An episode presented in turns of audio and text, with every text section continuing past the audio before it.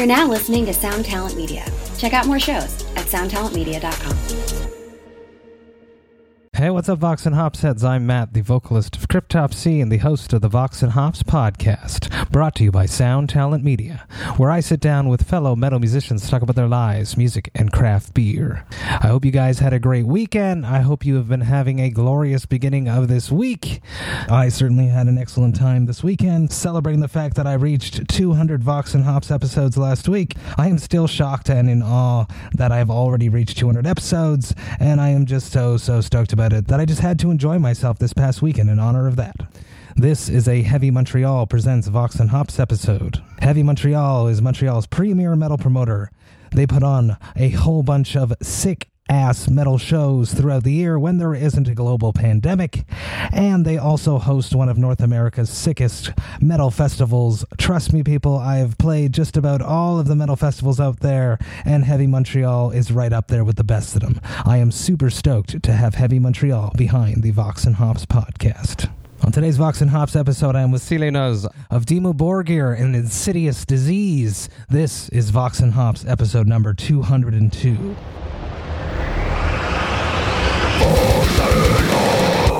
I warn you, what you are about to hear is very disturbing indeed. Hey, what's up, everyone? Today I'm with Silenoz of Dimmu Borgir, also a part of Insidious Disease. Uh, how you doing, Silenoz? Uh, let's uh, start with an easy yet complex question like, that I've been liking to throw at people recently. How have you been coping with 2020? To be honest, it hasn't been that bad, apart from um, not being able to travel when I want and where I want and stuff like that. But uh, I live out on the countryside, so um, I, you know, I'm pretty much away from people anyway. So from that point of view, it hasn't really been that much big of a difference, really. Just spending so much time at home. Is that something you enjoy? Are you uh, an introvert or an extrovert for myself? I don't mind staying home. Uh, it, it, was strange not doing any summer festivals, that's for darn sure. But uh, I had a, I enjoyed the time at home with my family, honestly. Yeah, me too. Um, I'm an extroverted introvert, I guess you can say. So, um, no, we had with Dimmu, we had uh, just a few festivals booked for this summer, so it wasn't that huge of a problem, really. But uh, of course, I really miss playing live and um missing my friends all over the world. And uh, yeah, Absolutely, it's uh, something that is, we're so so lucky as musicians to have. Just basically like little microcosms and, and families all across the globe that we've built. Every you know every show we make a new friend. Just about it's it's something very special that I cherish. very, very true. And um, you know, I'm sure once we get to meet. Uh, up again, it's going to be like we met like last week. Exactly, but that's what that's what it's like for bands. Uh, we tour together and then we don't see each other for two three years and then back together and it's like it's like you never left the tour bus. yeah, exactly. Yeah. Uh, Vox and Hops is all about hanging out with my metal friends and talking about their lives, music, and craft beer. What beer do you have on your side there, Silenoz? Actually, right now I have um, I have a cider. Nice, nice. What's that called?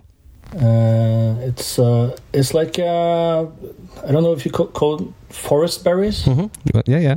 Is that Some wild berries. Is that it? yeah? So it's uh, yeah, it's, it's refreshing. Very cool. Yeah. Very cool. Uh, do you enjoy craft beer though? I do. Um, it took me a while to get into uh, IPAs and stuff, but uh, once I really got into it, it's um, yeah, it's really nice. You know, uh, over the years, uh, obviously, I have learned how to moderate myself and drink less. So when I actually drink, I rather, you know, have great taste instead of the quantity of things. That is a, a very, very important lesson that everyone out there should listen to. And uh, drink water, people. You got to hydrate while you're drinking craft beer. You can't just craft beer it because then you'll suffer. I'm going to pour this out. I am going to be drinking on my side here. It's called Conjuration. It is an IPA from Third Moon Brewing Company. They are uh, out of Ontario. They're just killing it, killing it. Beautiful, beautiful can art, as you can see.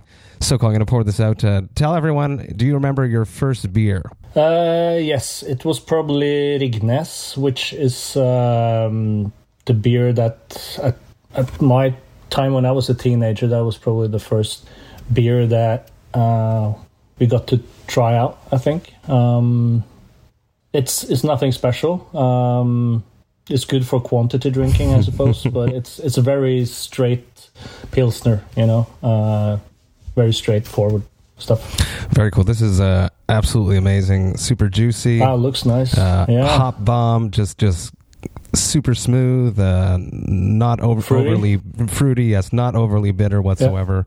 Uh, Third Moon Nice. Brewing Company killing it right now. So cool, and the the can art's amazing. Super metal. I'm loving all these metal breweries that are popping Nice, up yeah. all around the world. Uh, the artist on this one is Yard Wolves. So shout out to Yard Wolves. It's amazing. Uh, let's uh, Right. dance a little bit uh, more into beer. Talk to me about have you ever made a beer for Dimmu Borgir? Is that something that happened? Or for Insidious Disease?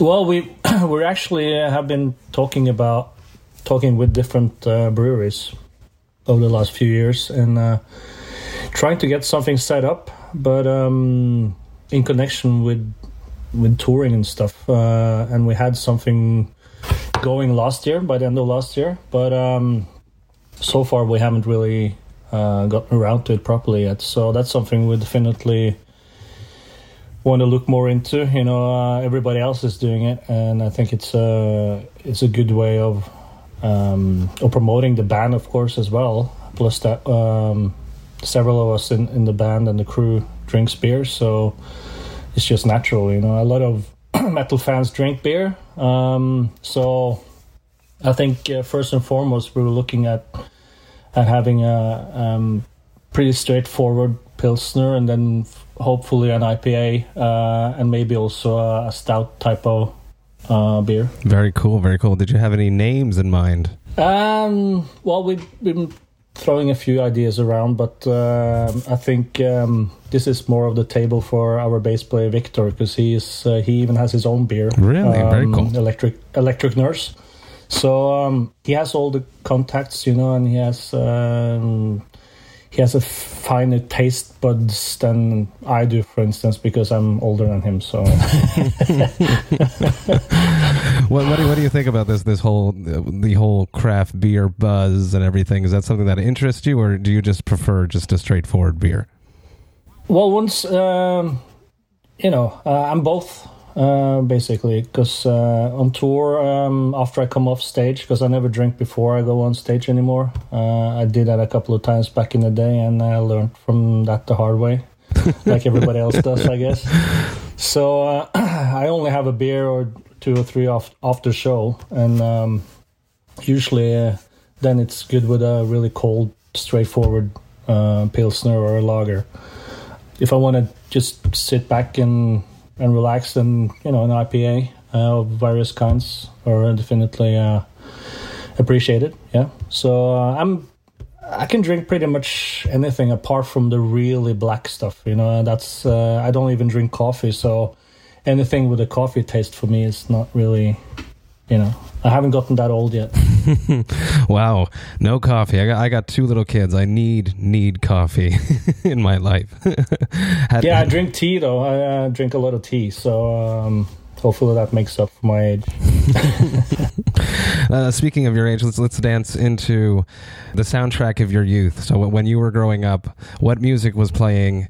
Uh, when you were not in control of the music, what music did your parents or guardians listen to?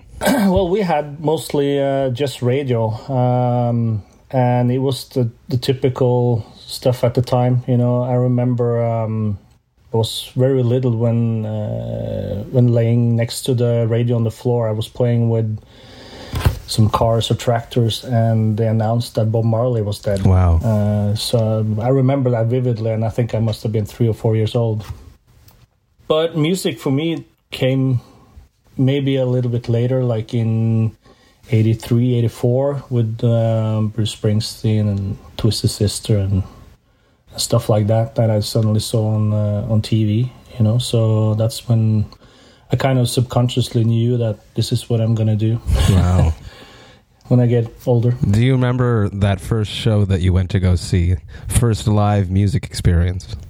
Yeah, um, it was a local show in '87 or '88. I can't remember, but it's it was a local band, uh, kind of local, called Fury, um, and uh, they had back then they had spent something like two thousand dollars worth on pyrotechnics. Very cool. And um, remember back in eighties, even that was a lot of money, you know. And uh, I think it was something between seventy and eighty people uh, that had paid to see the show. So obviously it was. Uh, um, huge expense there, but uh, it was uh, it was great. I remember it was extremely loud, and it was like um, a typical, I guess you can say, hard rock, heavy metal band. Uh, and the drummer uh, later on uh, went to form Testimony, which uh, was the band where Blasphemer from Mayhem also started with. So there's yeah, there's connections back to the the late 80s, early 90s there.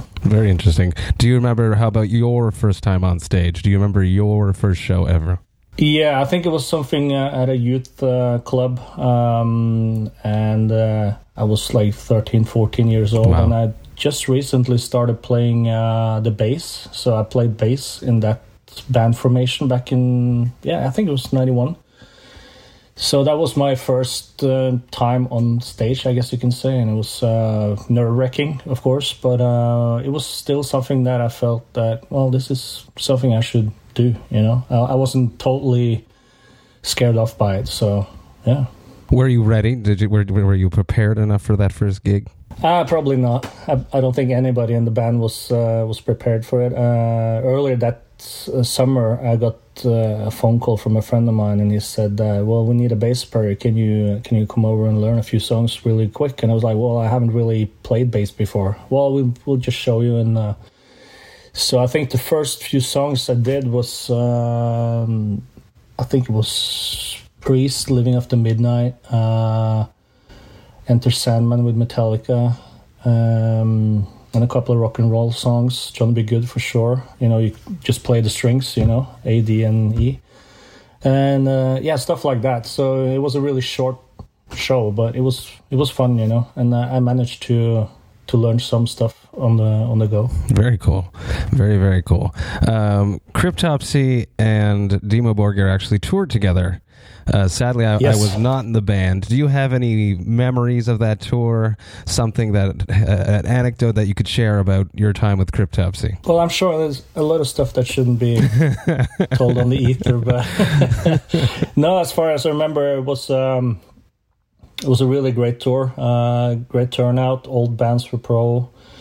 Every every show was almost flawless. You know, there was uh, of course the usual technical stuff here and there, but it was a for me it was a great package personally because you know I'm I've always been into death metal so yeah no I I have uh, only positive memories as far as I can tell so I can't really pinpoint any any specific moment but uh, I remember that you know uh, every time we were toured uh, North America and we played with mostly death metal bands I guess I can say so it's always been really um, impressive to see how you guys have conduct yourself on stage when it comes to being technical and, and professional and all that stuff. You know, that's something that bands from from Europe maybe has something to learn from, hmm. or maybe have learned from since. But you know, uh, I always was impressed by by how instrumental uh,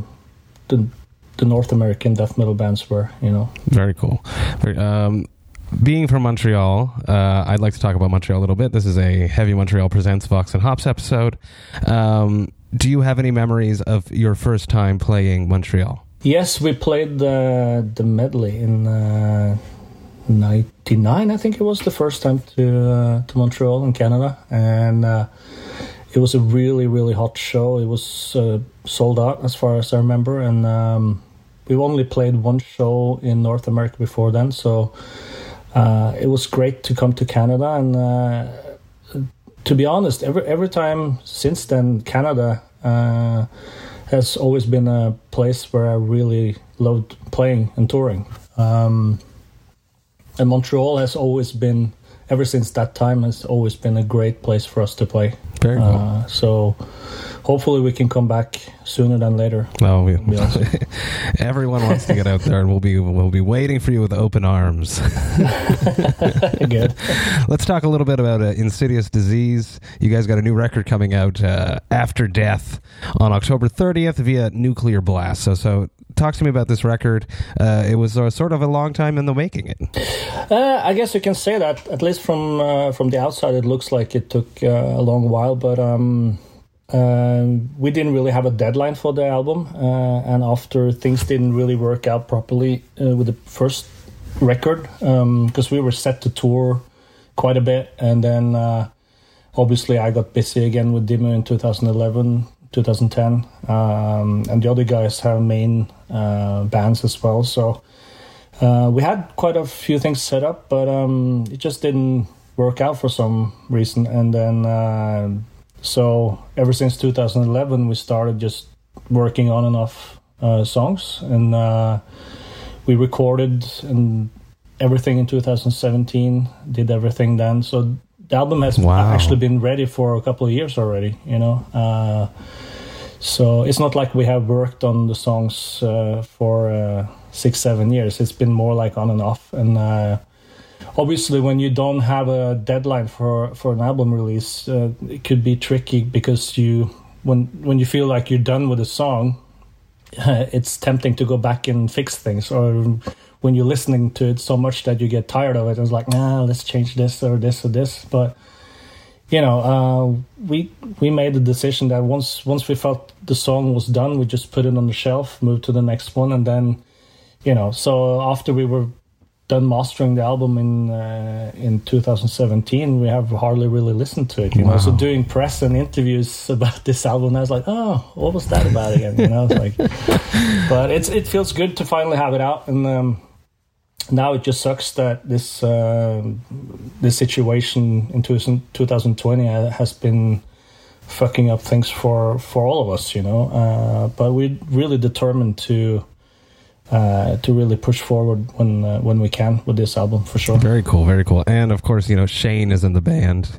He's in every band, just about. He's a very about, yeah. very busy individual.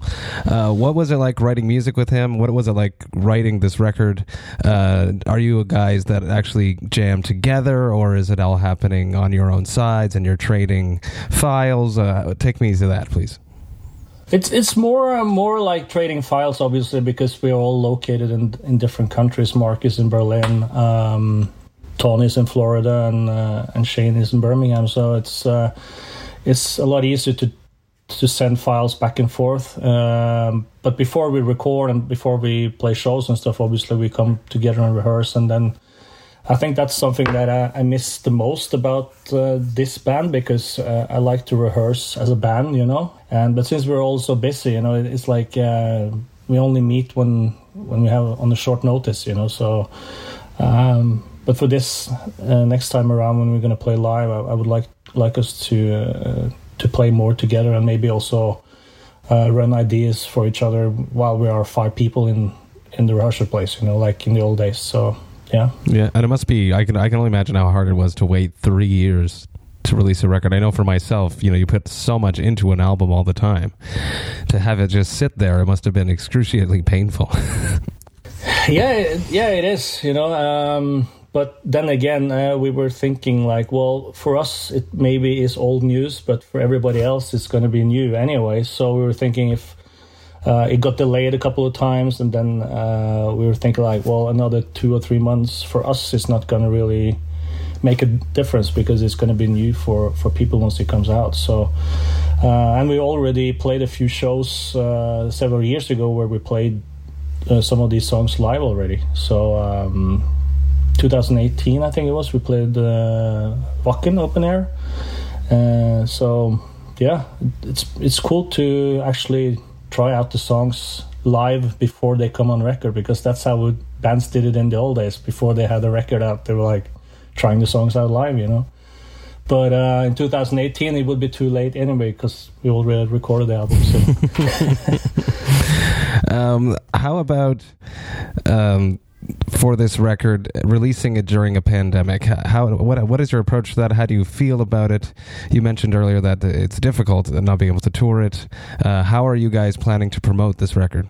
Well, right now we're doing uh, as much as we can when it comes to uh, interviews and press and all that stuff. Uh, we have a video done just recently uh, that we finished, and so I guess we'll have to just sit back and wait and see. But once things are opening up again, we're gonna definitely uh, do everything in our power to to be able to bring it out, you know, and and tour as much as we can, basically. Very cool. If you could handpick a release tour lineup, what bands would be on that bill? Ooh, uh, you mean as in any genre or? Oh, any like a, a bill like of bands that would really promote the album perfectly for this Insidious album, um, yeah, we would we would definitely need Krisiun on there. Oh, fuck yeah. Uh, I think, and why not you guys again? You know, uh, that'll be awesome. Um, uh, I would love to have Sadistic Intent on there, uh, which is probably my favorite death metal band uh, of all time. Uh, I'm more of an old school type of guy, you know, so uh, I would love to have those guys on there uh, and us. So there you have a four band bill already. So there you go. I think that will. I do be it. Very varied. I do it. Strong.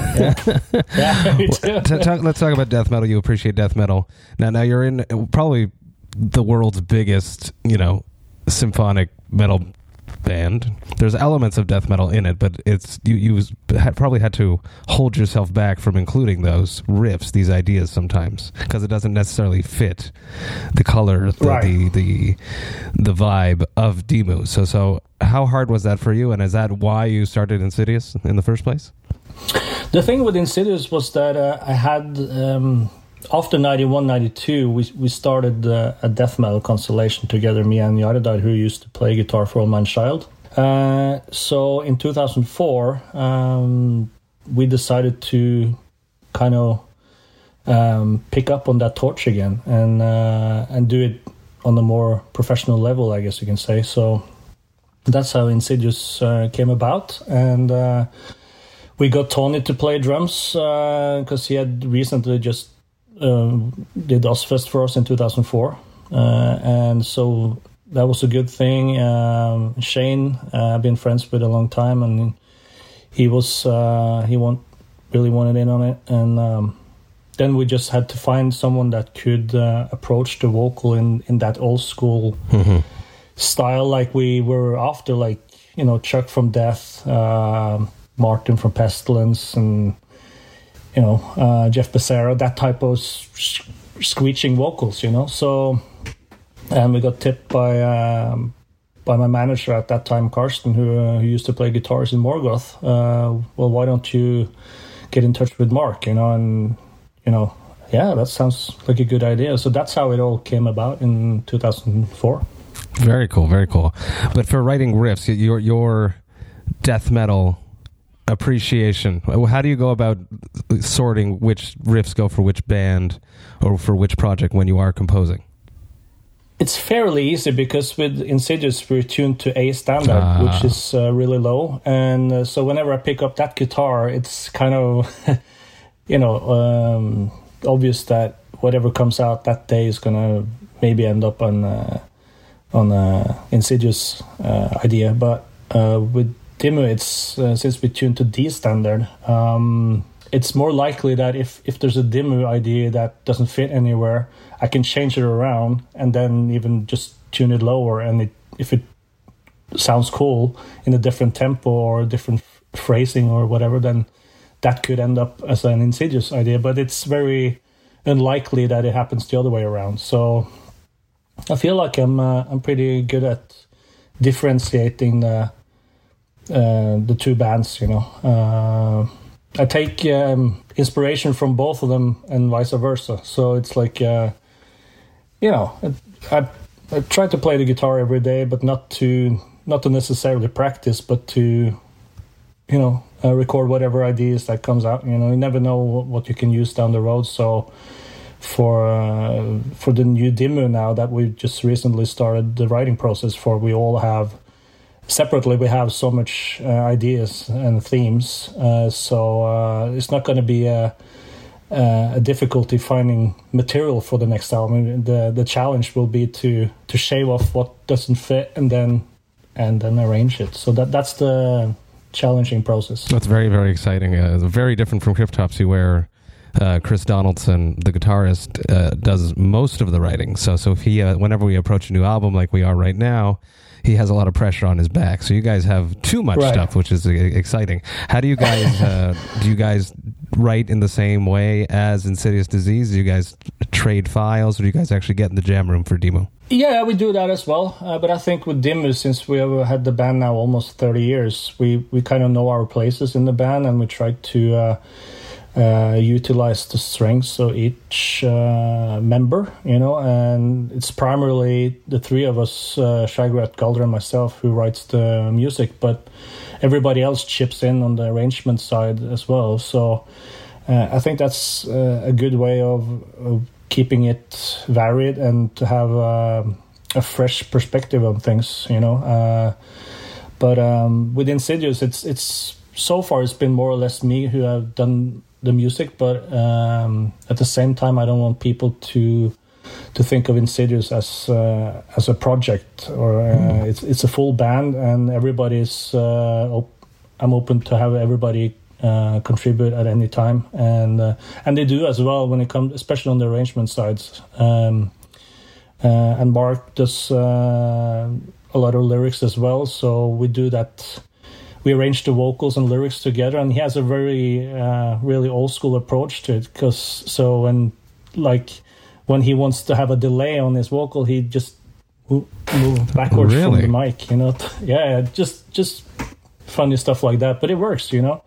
Um, so yeah. Very cool very cool. You you also dabble in writing lyrics. I believe you write lyrics for for Dimmu Borgir as well. Am i correct? Yes. Yep. Talk to me about writing. I'm not a writer. I don't I write lyrics for the band, but I, am not the type of person that actively writes.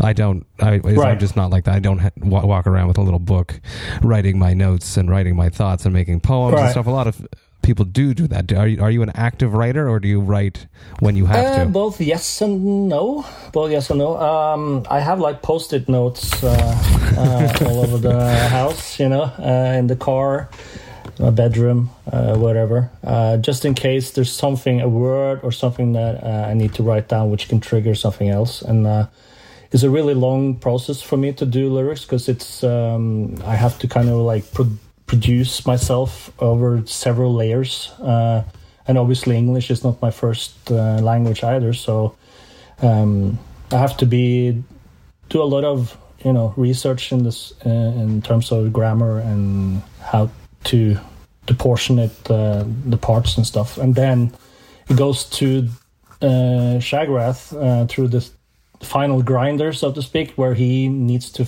uh, feel comfortable with, with the words and uh, get to get to know that. And um, yeah, so it, it's it's a really lengthy process, and it's not something that I uh, take lightly either. Um, I think lyrics are uh, very important. Uh, obviously, the music comes first because that's what people hear first. So, uh, but I think it's uh, important to have words that can um, provoke some questions and provoke some thinking from people, and you know, to have a, like a mystique around it. Obviously, we don't want to tell people that.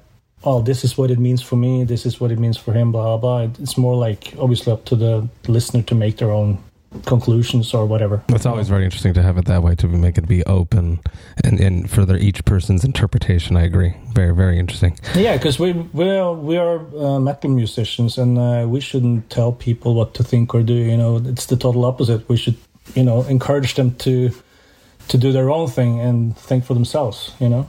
Mm-hmm. Uh, if you could travel back in time and relive any tour one tour that you would just love to do over and over and over again because you had so much fun, what tour would that be?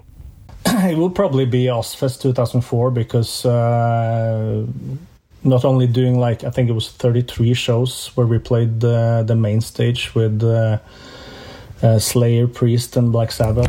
Uh, Black Label Society and uh, Superjoint Ritual. Uh, for I think it was 33 shows. Um, and in between those shows, we had also uh, headlining shows uh, throughout North America. And it was like six, seven weeks tour. And although it was re- extremely tiring, you know, uh, we were still young, kind of. And uh, we had a lot of fun. We learned a lot. And um, yeah, it was, it was just uh, a lot of great memories from that tour. Yeah. Uh, as you've gotten older, do you guys look at touring differently? If you see that six week tour schedule email come in, are you like, no way, we're doing three weeks? Is, is that something that happens in Dimmu Borgir? Yes, uh, we have obviously uh, gotten older. Uh, most of us have kids now, and um, uh, it's not like it was in the early days where we could go on tour on uh, seemingly short notice and plug in and play. You know, uh, obviously when we never really been a plug and play band anyway, but now it's it goes a lot of uh, planning into it, and um, we d- we have like set the the limit for two to three weeks at a time, uh, and concentrate on on doing quality shows. Uh, you know, especially when you tour South America. Uh, we always have a day between each show because you travel and you get off stage at two in the morning and then lobby call at five in the morning. It's not going to work. Uh, not unless you're going to do a proper show. Uh, and I think that's uh, that's what the fans deserve. We deserve to be at our best, and uh, you need to be rested. And flying a lot uh, during a short period of time can really wear you out. It's it's not the playing on stage that wears you out. It's all the waiting and all all the stuff around it. So, well, you know. I, I, I know it all too well, but we still do the, we don't take the days off. We still just go at it. Right. So uh, I'm taking notes right now in my mind because well, obviously, there's there's um there's a financial aspect to it as well, which is uh, something that we uh, you know when you do touring like that, you know that okay, uh, you could come home with a better paycheck if you do things uh, in a row and you don't have days off and whatever. But at the same time. Um, it's important to, to keep the health as well, especially in uh, this day and age. So, you know, it's it didn't used to be like that, and we learned from the past. I hope.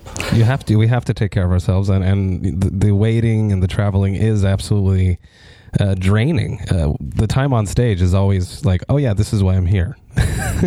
yeah, yeah. That's that's when you actually forget about uh, the mundane stuff. You know, uh, sitting at airports for hours and hours, waiting, and you know, I, I always think to myself, like, well, the, the money you get paid for this show is not when you're on stage. It's it's the time you wait at the airport or you wait at somewhere else. You know, so that's how I look It's at it. It's all the suffering. um, let- let's uh, talk about your production because you guys have a, a huge show production. Have you guys thought? Is there been discussions of doing a live stream at all? Is that something that interested Uh, you at we all? We haven't really talked too much about it, but uh, we'll have to wait and see. But I think uh, for us to to do something after so many years, um, there, there's so much stuff that has to go into it, you know, and uh, uh, and we we've done a f- real a couple of. Uh, really big shows like with the orchestra and, and choirs and stuff. Uh, so amazing. which went down really well. But it takes a lot of planning and preparation, uh, and uh, th- we will go about it the same way uh, for an eventual live stream. You know, it's not like uh, uh, done overnight. So, and um, in two years uh, uh, or three years, I guess uh, we will have a thirtieth anniversary. So we have been more thinking about that. You know what what to do with uh, with that. So uh, we'll see, but we'll take it as it comes, I suppose. It's very exciting. 30 years. You know, pick up a guitar, Yeah, get in a room with a bunch of people, and now I'm 30 playing years this later. this style of music as well. You know, yeah. It's amazing. It's amazing. One last question. Um, it probably never happens to you, and you mentioned earlier that uh, you approach beer and alcohol in moderation now, but it happens to everyone every once in a while. What is your hangover cure? My hangover cure is actually pretty brutal, I would say. Um, I, I nicknamed it uh, the Progeny uh, after the song "The Progenies of the Apocalypse." It's uh, it's a half liter glass or a half pint glass. Um, fill it with ice in the bottom. I have 50 50 Jägermeister vodka uh, up until almost yeah three quarters of the glass. Tip it up with Red Bull and then a Fisherman's Friend mint or two on top of that. so one or two of those, if you chug those, then that that's the only thing that has worked. The only thing. Whoa, and I've never gotten that one, Silenoz. Silenoz, thank you so much for taking the time hanging out with me, talking about your life, metal, and craft beer. Everyone get ready for this new Insidious Disease record, which is dropping via Nuclear Blast. I'm going to check it out, and all of you should as well. Thank you so much, bud. Thank you, man. Thanks a lot. Cheers. Cheers. Hey, thank you so, so much for listening right to the end. You know that I love and appreciate that. What a great chat with Silenoz. He is an absolute legend, and I am super stoked to have had the chance to sit down and pick his brain for a little bit. It was an absolute pleasure. If you have not listened to that brand new Insidious Disease record, which just came out called After Death, which dropped via Nuclear Blast Records, you absolutely should. It is pure death metal fun, and it is an absolute stunning display of extremity. I highly suggest it. If you enjoyed this Vox and Hops episode, you should absolutely go and subscribe to it on the podcast platform of your choice. But not only that, you should go and rate it and write a review. If you do that, more people just like you will be able to discover the Vox and Hops podcast. Vox and Hops is brought to you by Sound Talent Media. I will be back with two episodes this week, one on Thursday and another on Friday. But until then, remember to enjoy life, metal, and craft beer. Cheers, Vox and Hops heads. The number you have reached is 100.7 WMMS. It wasn't just a radio station, it was a lifestyle. Cleveland is, is a rock and roll city for sure. Yeah! The Wrath of the Buzzard. WMMS. Cleveland. The rise and fall of one of the most iconic radio stations in America. Profiles, The Wrath of the Buzzard, PROH Files. Subscribe now wherever you get podcasts.